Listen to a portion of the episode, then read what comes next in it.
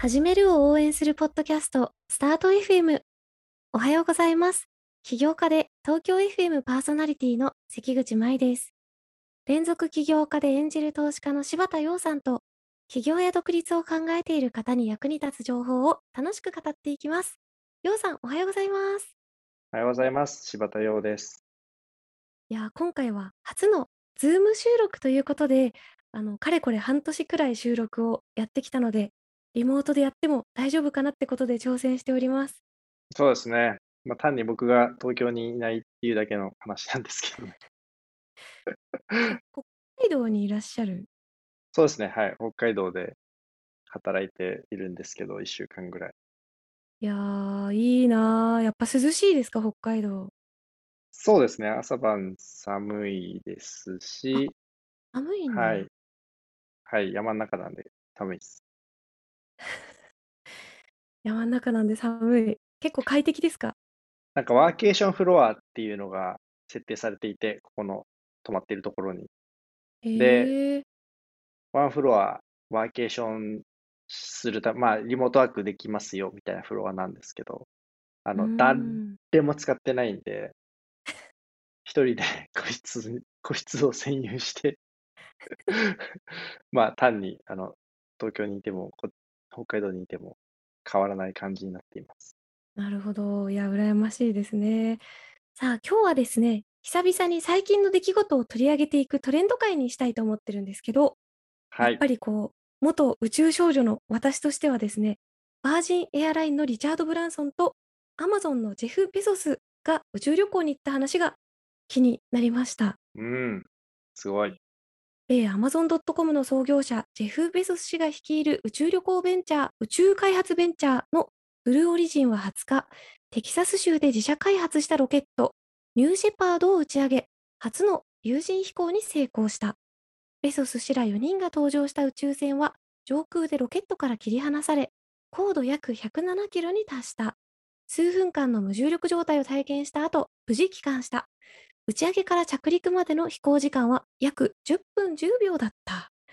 11日には、A 宇宙旅行会社、バージン・ギャラクティックが実施した新型有人宇宙船、スペースシップ2の試験飛行が成功し、バージングループ創業者で富豪のリチャード・ブランソン氏が、自ら搭乗員の一人として初めて宇宙空間と無重力などを体験した。ブランソン氏は20日、よくやったとツイッターに投稿し、ベソス氏の宇宙旅行成功を祝福した。というニュースでした。はい。ロイターのニュースですね。はーい。いやー、すごいですね。なんか僕らの子供の頃のなりたい、将来なりたいものって、当時う YouTuber とん。か職業なかったから、まあ、大体宇宙飛行士みたいなのが上位に来てませんでした？来てましたねね、それが、まあその時のイメージってやっぱり JAXA とか NASA とかの、に、まあなんかその厳しい試験を、それこそその漫画の宇宙兄弟みたいな感じですごい厳しい試験を、とかトレーニングとかをこうクリアして初めて人類の代表として宇宙に行けるみたいな感じのイメージだったんですけど、まあ、この人たちは自分でロケットを作って自分で飛んでいっちゃったっていう、ね、すごい時代だなと。ねえ。まあ、訓練もな。受けなくて、僕らもだから多分、頑張ればいける可能性ありますよね。今から、まあ、2、30年間は宇宙に行ける肉体を維持できたとして、そうですね。まあ値段も、今回もね、値段も安くなるでしょうし。うん、82歳の女性が今回も参加してますので、う本当ん。に、ねえ、なんかね、こう、今までだったら本当に宇宙飛行士にならないといけないと思ってたのに、ついにこういう時代が来たのかと。ね。どんどまあ、ん値段が下がってってほしいですけどね、ちょっと今高いじゃないですか。いくらぐらいしたんだろう、これ。オークションは、えっと、オークショ別ン、ま、の人が、そうそう、オークションはでも全部、えっと、寄付されるんですよね。だからまだうまあ、ん、本当の意味でチケットを買ってっていうところではないのかなと思うんですけれども、まあでも、この人たちは別に政府とかじゃなくて、民間の、かつ、まあ、ビジネスとしてやっ、まあ、バージンギャラクティックとかって上場しているので、もう本当にビジネスとしてやっている人たちが、まあ、こう旅行として、この本当にね、楽しい以外に特に目的はないと思うので、まあ、そういうことで、本当に宇宙に行けちゃうっていうのは、まあ、改めて、ね、すごいいい時代に生きてるなっていうことを実感しますよね。いいですね、本当に。これ、と、オークションがなんか30億円で落札した人がいたんだけど、都合が合わなくなって延期したので、今回のオリバーさんの父親が繰り上がったということなので、30億で買えるんだったら、まあ、ヨウさんなら買えるんじゃないか。買えないですけど、断じて。ね、まあでも、ね、無理な、あれではないですよね。あの、値段もどんどん。下がっていくと思うし、うーん。こまあ、れがその、今回その、うん、107キロってことですけど、まあ、おそらくこれからもっと上まで行けるようになっていきますもんね。そうですね、あの、高度107キロっていうのは、えっと、宇宙ステーションとかよりは、えー宇宙ステーションって400キロぐらいなので、それよりは全然低くって、まあそういう意味では訓練受けな、受けなくても、まあたかだか数十、ん数十分、数分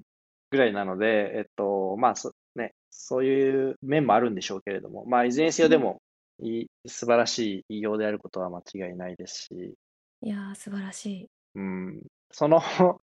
富豪が30億払いつつもいけない理由とは何ぞやっていうのも結構話題になってましたよね。本当ですよね。これキャンセルするってどんな理由なんだろう。もう、よっぽどの体調不良とか、まあ、富豪が考ねえることはね、よくわかんないですよね。ね、あとまあ家族にめっちゃくちゃ反対されたとか。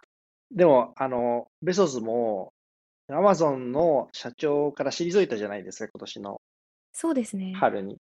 あれはいやっぱ社長のままだと、当然その万が一、えっと、ロケットでなんか事故があった場合に、えー困っちゃうから、えー CEO の状態ではいけなかったんですよね。ああ、そういうことなんだ。まあ、訴訟のリスクとかもあって。うーで、ん。まあ、辞めて即座に飛んでいったっていう感じで、なんかあれみたいですよね。すごい会社でずっとサラリーマンで働いてて、辞めてやる、辞めてやる、辞めて、辞めたら、何でもいいですけど、バックパックで世界一周してやるみたいになって、退社した翌日に空港に行くみたいな、そういう、そういうノリで彼は宇宙に行ったんだろうなと。ああ、もうそれの超絶レベルが高い行動のバージョンって感じだな。いや、いいですね。た 10, だ、10年以うん、上前になんかインタビューで、あなたがもし Amazon を経営する以外で一番やりたいことって何っていうインタビューを受けてて、で、それの答えが宇宙に行きたいだったんですよね。あ、じ20年近く前のインタビューで。夢、だからずっと行きたかったんですね、彼は。夢叶えたんですね。いい話ですよね。素晴らしい。しかもね、別になんかずるしたわけじゃなくてね、自分で会社成功させて、それでまあ行かれたわけですから、ね。そう。まあ、ただ、あの、打ち上げ終わった、帰ってきた後の記者会見で、なんか僕を宇宙に連れて行くのに、えっと、貢献してくれた従業員、アマゾンの従業員のみんなと、アマゾンのお客さんどうもありがとうみたいなことを言って、超、超品種買ってましたけど。いや、めちゃくちゃ品種買ってましたし、なんかね、ベソスさんが、あの、宇宙から帰ってこないでという嘆願書に17万5千人以上が署名みたいな。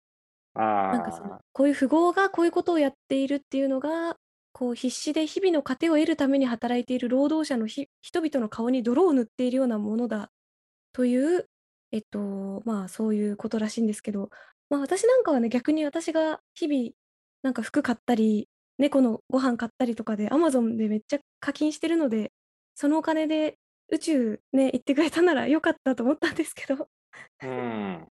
ねえ、でもなかなかそのね、そういう風にやっぱり品種を買うことが、やっぱ昔以上にセンシティブな時代にはまあなりつつありますよね。それってソーシャルメディアのせいなんですかね？だと思いますね。やっぱり、あの、そうやって騒ぐことで結構企業が実際に行動を起こしたり、有名人が謝罪したりするじゃないですか。めっちゃしますね。今までだったらね、なんかテレビで気に入らないことがあって、テレビ局にふざけんじゃねえって電話しても、なかなかそのタレント本人とかには届かなかったと思いますけど、うん。それであの、やっぱ社会現象みたいになる時代なので、そのおかげでね、もちろんいろいろと間違ったことが正されていい面もあるけど、こういう人類の新しい発展とか、あのね、やっぱり目先の問題ももちろん大変ね、すごい大事ですけど、こういうことをしっかりやっていかないと、将来地球だって一生永遠に住めるかどうかも怪しいわけですから、まあ、あんまり気にしてないだろうと思いますけど、気にせずに頑張ってもらいたいなと個人的には思いますね。ほんとそうですね。うーん。そしてですね、楊さんの気になるニュース、教えてください。はい。えっと、まあ、ベソスとリチャード・ブランソンは宇宙、スペースに行ったんですけど、我ら同世代の Facebook のマーク・ザッカーバーグさんは、彼が興味があるのは、あの、VR とかの中のメタバースというスペースに興い味がある。や、こっちもスペースですね、ほんとにね。で、ちょうどその6月末に社員向けに、Facebook の社員向けに、なんかメタバースに関する新しい取り組みについて、えー発表があって、で、それを聞きつけた、あの、ザ・バージというアメリカのメディアがインタビューをしていて、結構長い60分ぐらいのインタビューをしていて、それを。聞いてたんですけど、なんかマーク・ザッカーバーグさんが言う、えっと、メタバースの定義は、まあ、もちろん 3D とか VR っていうのも含まれるんですけれども、なんかそれだけではなくて、まあ、何らかのこう、実在感を感じられるインターネット、なんか presence っていう言葉を使ってましたけど、が、ん。まあ、えっと、まあ、彼の言うメタバースで、なんか、そこで仕事をするみたいな。で同僚とかとも。そこにいて、まあ、仕事をするみたいな、そういうなんかビジョンで、まあ、とはいえ、その、オキュラスクエスト2の話が、えっと、すごく長くはあったんですけれども、なんか彼が言っててすごく面白いなと思ったのは、なんか Facebook もコロナで、えっと、全社リモートになって、で、結構積極的にリモートを今でも推進している会社だと思うんですけれども、で、マーク・ザッカーバーグ自身も Zoom で、えー日に何回もミーティングをしていると。うで、ん。なんか彼が言ってたのは、Zoom でのミーティングをえー思い返そうと思っても、誰が何を言ったかあんまり思い出しづらいと。ああ、なんかその、確かになんかこう平面そう、的だからね。そう、なんか確かにそうかもって僕も思って、で、それは、かまあ、彼の説明では、やっぱりその、で左側に誰々さんがいて、右側に誰々さんがいて、向かいに誰々さんが座ってて、で、あの人はこういうこと言ったなって、なんかそういう位置関係とかも含めて、なんかこう、記憶してるじゃないですか。まあ、う人によ。って記憶の仕方違うかもしれないけど、なんか、確かに。多分そういうのがないから、えっと、思い出しにくいんじゃないかって彼は言っていて、で、VR で、まあ、彼はそのオキュラスクエストの中で、えっと、そういうツールを使って、なんかミーティングしてるんだけど、そっちの方が、えっと、マシだみたいな話をしていて、うーん。で、あとは、なんかその一つの画面を、えーみんなで見るみたいな、えーなんかその、もしメタバースだと画面の数とかも無限になるので、その、同時になんか10個とか20個とかディスプレイ開いてて、で、みんな、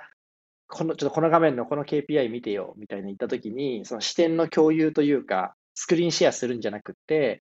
うみんなそん。の自分の後ろに来て、その画面を見れるわけじゃないですか。ああ、なんかそういうのが結構、その生産性みたいなのに大事なんじゃないかっていう話で、なるほどなと。へえ。なんかね、やってみたいですけどね。一回ね。確かにより現実に近い形でできそうでいいですね。どうなんだろう、なんか疲れそうな気もするけど、目とか。そうですね。なんか、うそ、そーん。こはやっぱりハードウェア的な進歩がだいぶ必要だとは思うんですけどね。いや、いいですね。なんかこういうやっぱり近未来っぽい話ってすごく面白いなと思うんですけど、私はい。が個人的にちょっと注目したのが、あの、メタバースっていう言葉うん。が、実はあの、1992年に書かれた SF 作家、ニール・スティーブンソンのうん。スノークラッシュという小説の中で登場するインターネット上の仮想世界ってなるほど。いうものだっていう説があの濃厚ということなんですけど、うんうん。結構この、まあ、で、1992年なんて言ったらね、まあ、インターネットはあったはあったけど、私が2歳の頃だから、そうですね。まだ Windows ね、95より前ですもんね。その頃にやっぱこういうものを SF 作家は描いてたりすると、で、それがだんだんと、あの、そこに現実が追いついていくっていうことってあると思うんですけど、これがすごく面白いなと思ってて、あの、以前も2019年、フランスうん。陸軍が SF 作家を雇ったということが話題になったんですよ。うんうんうん。まあ、フランス陸軍が軍の人間では思いつかないような未来の脅威を想定するため、4、5人の SF 作家を雇い入れた軍の戦略にテクノロジーがどう影響するかといった点を想定したシナリオはトップシークレットの扱いとなっていますということでね。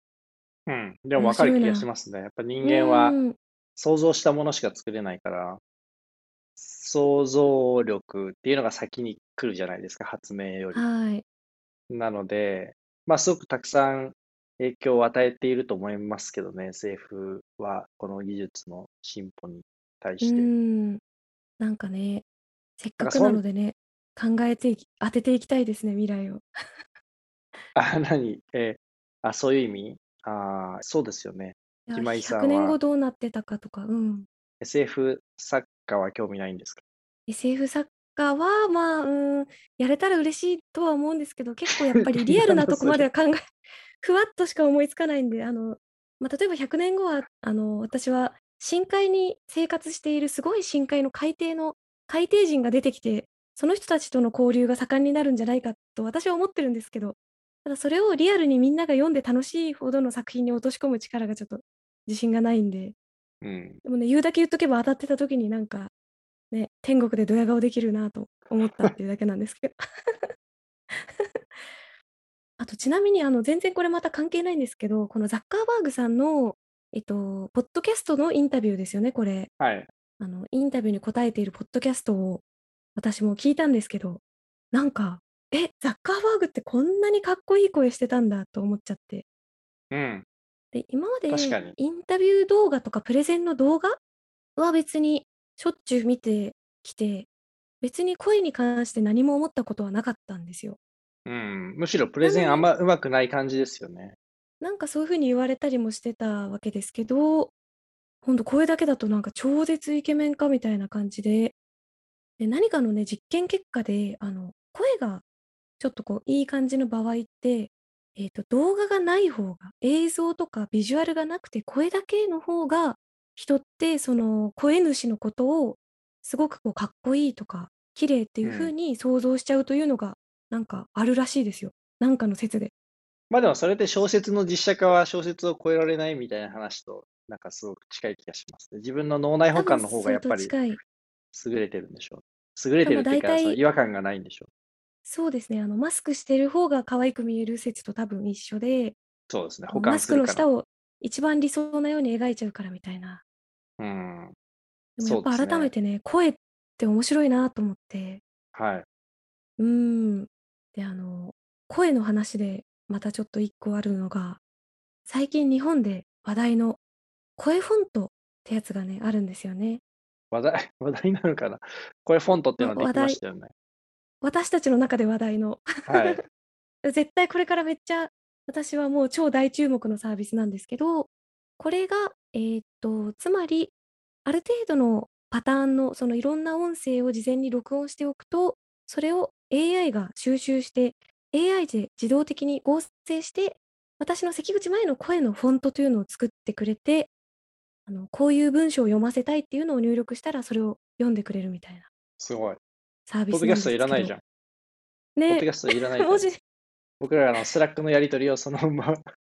再生って押せば。そうですよ。ただはい。そんだけな感じになってしまう世の中がもうすぐ、すぐそこまで来ている。で、私あの実際や作ってみたんってみたんですよで、ね。うはい。ん。ちょっとこちらを聞いてみ今ましょうか。送ったのをお聞きくださいませ。はい。はい、聞いてみましょこんばんは、関口舞です。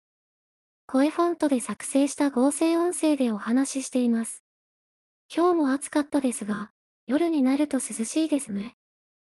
皆さんいかがお過ごしですか？う。いかがお過ごしですか？はい。ねえ。結うん。構、いや、めっ思っちゃ、たよりリアル。うん、これ明らかに関口さんってわかる。うん。で、まあ合成だってことも当然わかりますけどね、イントネーションが変だから。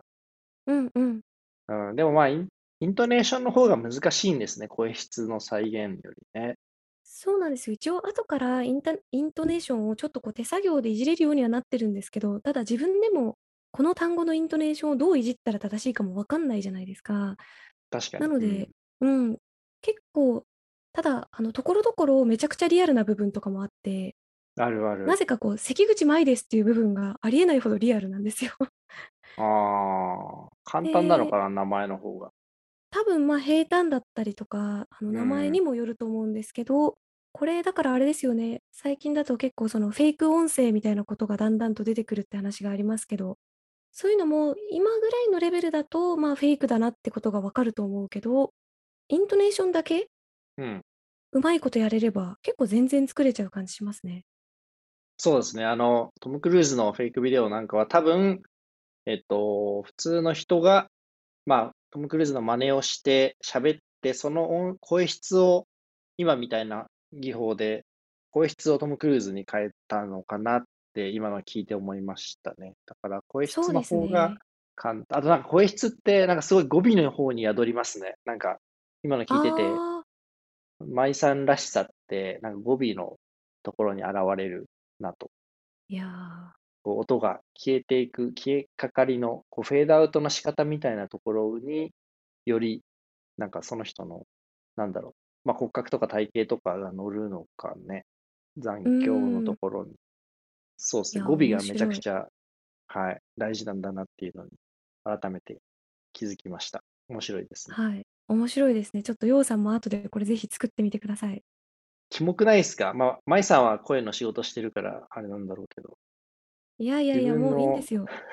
自分のみんな声を聞くのがキモいいやい。やいや、ぜひね、あの、新しいテクノロジーなんで、そうですね。さんもね、試さない優とね。しい優しいいい声だと思いますので、ぜひやってみてください。いえいえ。ちなみに他になんか気になった話題ありますか？そうですね。なんか、日本だとあんまり報道されてないですけど、中国政。府の、その、テック企業っていうんですか？アリババとかテンセントとかに対する、なんかスタンスが、ここ半年ぐらいでめちゃくちゃ変わって表変して、うそれがなんか。すごい、んまあ面白いなというか怖いなというか、っていうふうに思っていて、まあ、ちょっと具体的に言うと、例えば、昨年12月に、えっと、アリババの金融子会社アントフィナンシャルが上場が直前になってえキャンセルされたっていうニュースがあったじゃないですか。はい。しかもね、その後数ヶ月、アリババ創業者のジャック・マーが姿を消したと。そうそうそうそうそう。う。で、えっと、その後、えっと、7月の上旬に、えっと、上場した直後に、えっと、ディーディという、まあ、中国版ウーバーの会社が上場した直後に、えーなんかセキュリティがどうこうっていう理由、まあ、難癖みたいな感じで、えっと、ダウンロード停止処分になって、その後もまだセキュリティの監査とか言っていろんなサービスが止まるという事件があって、うーん。あと、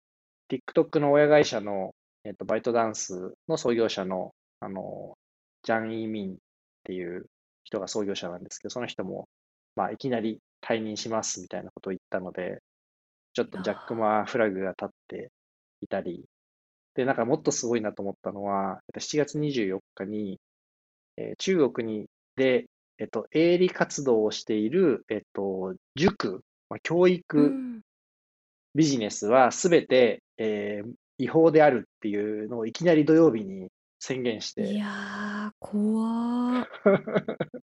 で、まあ、そのもちろんオンライン教育も含む、結構中国のあのオンライン教育市場ってすごく大きくって、世界中がせっかくせそこが進んでるってみんなすごい褒めてたそうのそうそうそう。世界中がベンチマークしてたんですけど、まあ、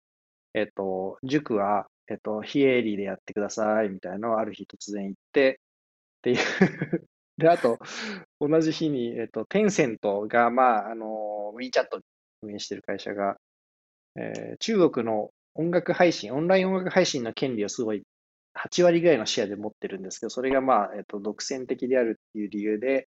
えー音楽配信の権利は無効ですって宣言するっていう。いや、なん何でしょうね、こんなんもう事業計画も何もないですよね、こんなことをやらま、れたらいきな全り。くないですね。全くないですね。はい。ほんとにもう、無理ゲーすぎる。どうしてこんなにいきなり躍起に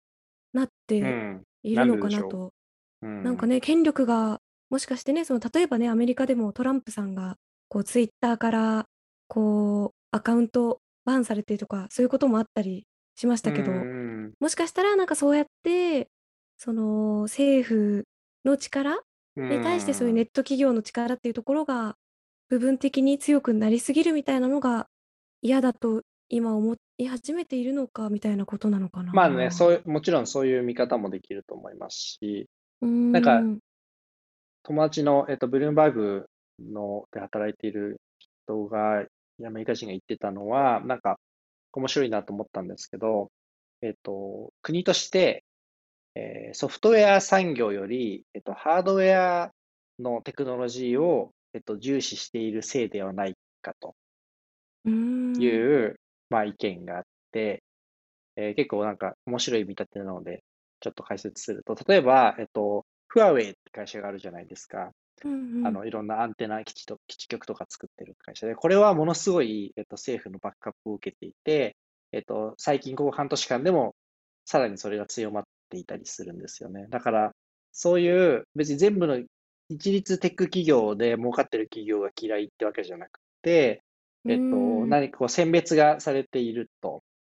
で、えっと、なんか、もしかすると中国政府の見立てとしては、例えば Facebook とか WeChat みたいな、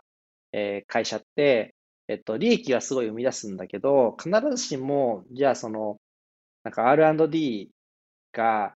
えーに役に立つかというか、えっと、R&D がすごい必要かとか、なんか知的財産、特許とかたくさん生み出すかっていうと、まあ別にそんなでもないよねと。どうす、どうしたらもっあと、まあ、フィード見てもらえるんだろうみたいな努力って、まあ、お金にはなるかもしれないけど、えっと、国としての、なんかその技術力を向上するっていうのには、まあ、言うてそんなに役に立たないんじゃないっていう見方をしているせいで、まあ、当然その中国は、その軍事的な目線だったり、を重視して、えー当然アメリカに対抗しようっていうところからすると、なんかあんまり技術者がそういうフィードを一番見てもらえるようにしようみたいなところでたくさん働くと、えうーなるほど、そういうことか。国の競争力としてあんまり意味ないんじゃんっていう、まあ、昔の日本でいう、その、なんて言うんでしたっけ、経営者配分というか、まあ、先に鉄鋼産業をその育てて、でその次、えーその鉄鋼の周辺産業である自動車産業を育ててみたいな、そういう、まあ、傾斜生産方式みたいなことを、まあ、やろうとしているのかなとも、うーん。ちょっと思ったんですけど、まあ、なんかそういうね、雇用みたいなところ、当然うん人数はあんなにいっぱいいるとはいえ、あの、技術者も限られてる中で、まあ、その考え方はね、あの、分かるっちゃ分かる感じもしたんですけど、でもそうでね、すとはね。いえ、そんないきなり鶴の一声で何もかも壊されちゃうみたいな、そんな環境だとスタートアップするのはめっちゃ辛いですね。いや、本当そうっすよね。だからまあ日本のその、まあ、法律とか、えーの規制がまあ曖昧だったり、えっと、すごく古かったりして、えっと、日本は企業に向かないみたいな、えー話を耳にしますけど、まあ、そういうのと比較すると、こう、こういう中国とかと比較すると、まあ、だいぶマシだなと。少なくともその。まあ、ある程度法治国家の体を成している。確かだからまあ、そんなに悲観するような国じゃないよっていうことを改めて思いました。確かに、今ね、素敵な時代、そして素敵な日本という場所に生きているので、こういろいろね、今日はネガティブノイズとかの話もありましたけどね、いろんなことに負けず、皆さんぜひ挑戦していきましょう。そうですね。スタート FM ではあなたからの質問やメッセージを募集しています。ポッドキャストの概要欄から送ってください。そして最後まで聞いてくださったそこのあなた、チャンネル登録、高評価よろしくお願いします。というわけでエピソード25聞いてくださりありがとうございました。ありがとうございました。それでは素敵な一日をお過ごしください。